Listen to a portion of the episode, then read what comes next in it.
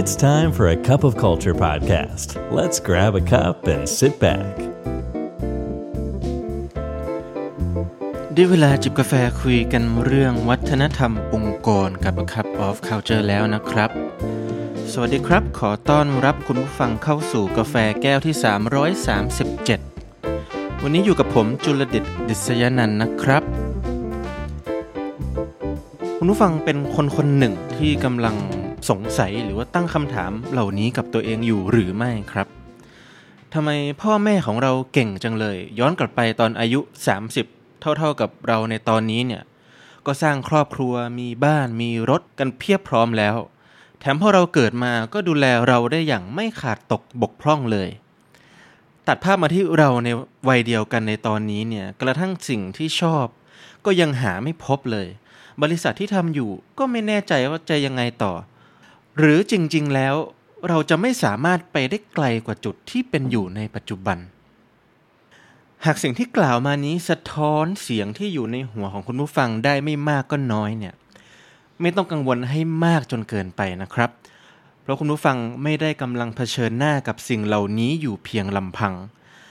อันที่จริงแล้วคนส่วนมากในสังคมทุกมุมโลก ล้วนเผชิญสิ่งที่เรียกว่า mid career crisis กันทั้งนั้น กล่าวคือภาวะที่โจทย์ของชีวิตเนี่ยได้เดินทางเข้าสู่หนึ่งในช่วงที่ยากแล้วก็ท้าทายที่สุด ไหนจะต้องค้นหาสิ่งที่ตนเองต้องการ ไหนจะต้องพยายามเติมความสุขให้ชีวิตอย่างต่อเนื่อง เพื่อไม่ให้จิตใจนั้นแตกสลายไปก่อน พร้อมๆกับภาระทางการเงินที่เพิ่มพูนขึ้น อย่างมีนัยยะสำคัญ ทั้งการเริ่มผ่อนบ้านผ่อนรถ ตลอดจนการก้าวขึ้นมาเป็นเสาหลักของครอบครัว เพื่อ support ทางบ้านเมื่อพ่อแม่ย่างก้าวเข้าสู่วัยเกษียณ ความรู้สึกกระสับกระส่ายที่ไม่ได้เข้ามาเดี๋ยวเดียว แล้วก็ผ่านไปเหมือนสายลม แต่อยู่กับเรานานกว่าที่คิดนี้เนี่ยคุณวิทนีย์จอห์นสันซึ่งเป็นผู้เขียนหนังสือชื่อดังอย่าง Build and A Team มองว่าเป็นเรื่องธรรมชาตินะครับ แล้วก็ปกติที่สุดเลยที่เราทุกคนล้วนต้องเจอมันสักครั้งหนึ่งในชีวิต ดังนั้นการรับมือกับมันอย่างไรต่างหากคือสิ่งที่สำคัญ ที่จะช่วยให้คุณก้าวผ่านช่วงเวลานี้ได้เร็วขึ้น และนี่คือ 6 วิธีที่คุณสามารถเริ่มทำได้ทันที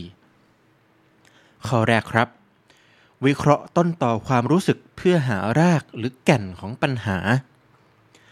เมื่อใดก็ตามที่คุณรู้สึกว่าชีวิตกำลังเกิดวิกฤต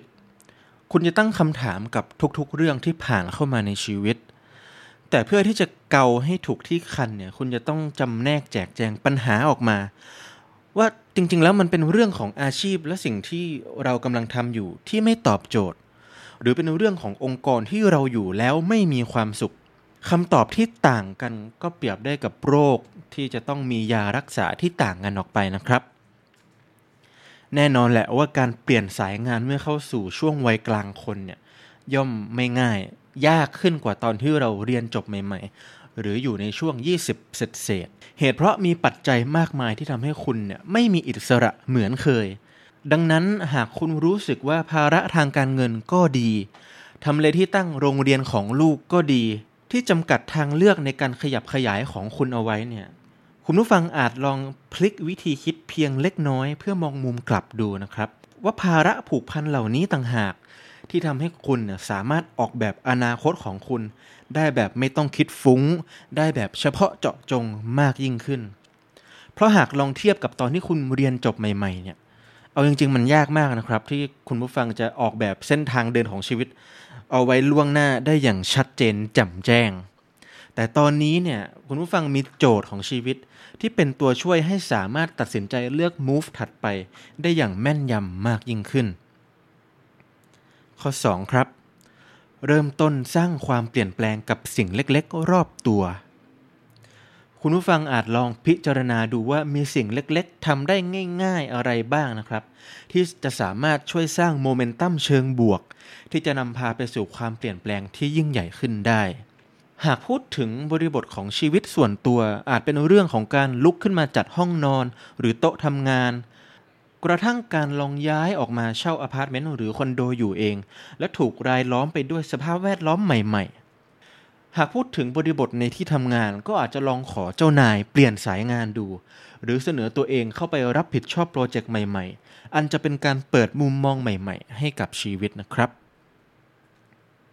ข้อ 3 ครับ เรียนรู้อยู่เสมอหนึ่งในอาการที่พบได้โดยทั่วไปใน mid career crisis เนี่ย ก็คือความเบื่อหน่ายในสิ่งที่ทำก็ขอให้มองว่าหนึ่งชีวิตที่เกิดมานี้เนี่ยคือการเรียนรู้ที่ไม่มีที่สิ้นสุดนะครับสำหรับบางท่านเนี่ยนิยามของ crisis อาจจะต่างออกไปจากคนส่วนมากสักเล็กน้อย ตรงที่เก่งในสิ่งที่ทำมาก ๆแล้วแหละคนพบตัวเองมาตั้งนานแล้ว อาจจะตั้งแต่สมัยเรียนมปลายหรือมหาวิทยาลัย แล้วก็ทำสิ่งเดิมซ้ำๆมาจนกระทั่งปัจจุบัน จนกลายเป็นความน่าเบื่อ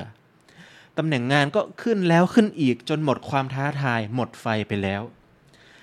ถ้าหากเป็นกรณีแบบนี้ก็อาจลองพิจารณาการเติบโตแบบขยายออกด้านข้าง หรือ lateral move ดูบ้างนะครับ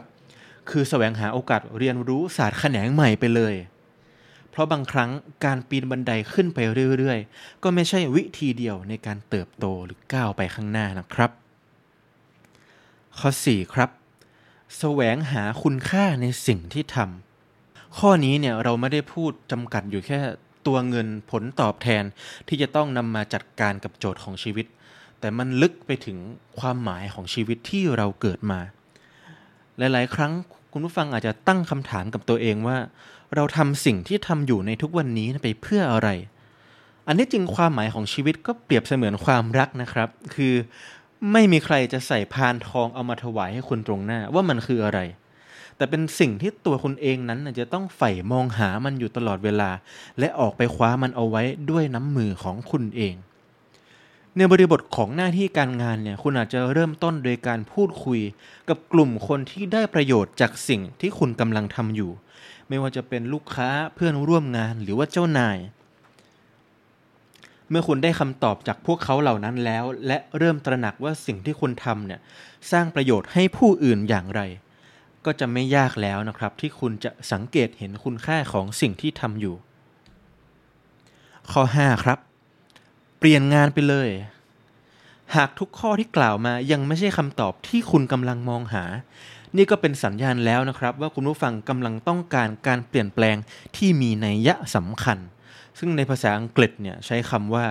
เมื่อคุณรู้สึกว่าคุณต้อง disrupt yourself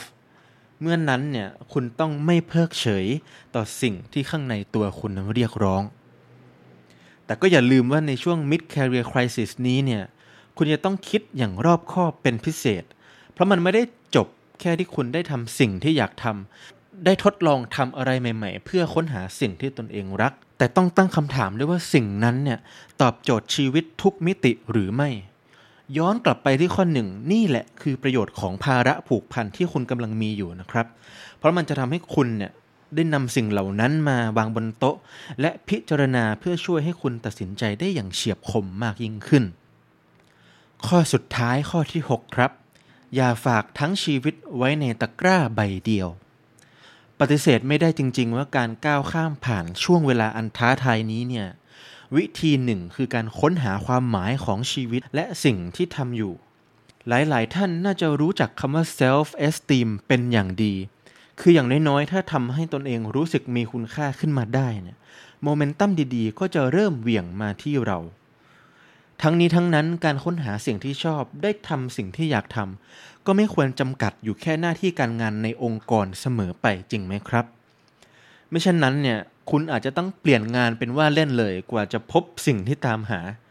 ดังนั้นการเปิดโอกาสให้ตนเองได้ลองทำอะไรหลาย ๆ อย่าง ควบคู่ไปกับงานประจำก็เป็นอีกหนึ่งทางเลือกที่ไม่เลวเลยทีเดียว อาจเป็นได้ทั้งการเริ่มทำในสิ่งที่คุณชอบมันจริง ๆ ที่ในภายภาคหน้าอาจต่อยอดไปสู่การสร้างรายได้เสริม หรือจะเป็นการเข้าไปเป็นสมาชิกในกลุ่ม หรือสมาคมไม่แสวงผลกำไร ที่มุ่งสร้างประโยชน์ให้สาธารณะ เพื่อเติมเต็มความหมายให้กับชีวิตก็ได้เช่นเดียวกันและทั้งหมดนี้คือ 6 วิธีสู่การหลุดพ้นจากช่วงเวลายากๆ ในชีวิต ที่คุณผู้ฟังสามารถลงมือทำได้ทันทีนะครับ โดยขอให้พึงตระหนักเอาไว้เสมอว่า ฝนเนี่ยไม่มีทางตกทุกวันฉันใด ชีวิตก็ไม่มีทางจะเจอแต่ช่วงเวลาแย่ๆตลอดไปฉันนั้น ทุกอย่างล้วนเป็นวัฏจักรที่เกิดขึ้นตามธรรมชาติ แพ้เป็นฐานผ่านเป็นเพชรนะครับกับตันเรือที่ควบคุมเรือจากจุด A ไปยังจุด B เนี่ย หากระหว่างทางพบกับพายุ และคลื่นที่ซัดโหมกระหน่ำยิ่งโหดเท่าไหร่ก็ยิ่งเก่งมากยิ่งขึ้นเท่านั้น เมื่อเทียบกับกับตันเรือที่นำพาเรือล่องผ่านกระแสน้ำอันเงียบสงบ แล้วคุณผู้ฟังอย่าลืมว่า คุณไม่ได้กำลังต่อสู้อย่างโดดเดี่ยวเพียงลำพังอยู่บนโลกใบนี้นะครับทีมงาน A Cup of Culture ขอเป็นกำลังใจให้กับทุกท่าน ในการฟันฝ่าอุปสรรค และพบกับวันที่สดใสในเร็ววันครับ วันนี้กาแฟหมดแก้วแล้วนะครับ อย่าลืมนะครับ ไม่ว่าเราจะตั้งใจหรือไม่ก็ตาม วัฒนธรรมองค์กรก็จะเกิดขึ้นอยู่ดี แล้วทำไมเราไม่มาออกแบบและสร้างวัฒนธรรมองค์กรที่เราอยากเห็นกันล่ะครับ ขอบคุณครับ And that's today's Cup of Culture. See you again next time.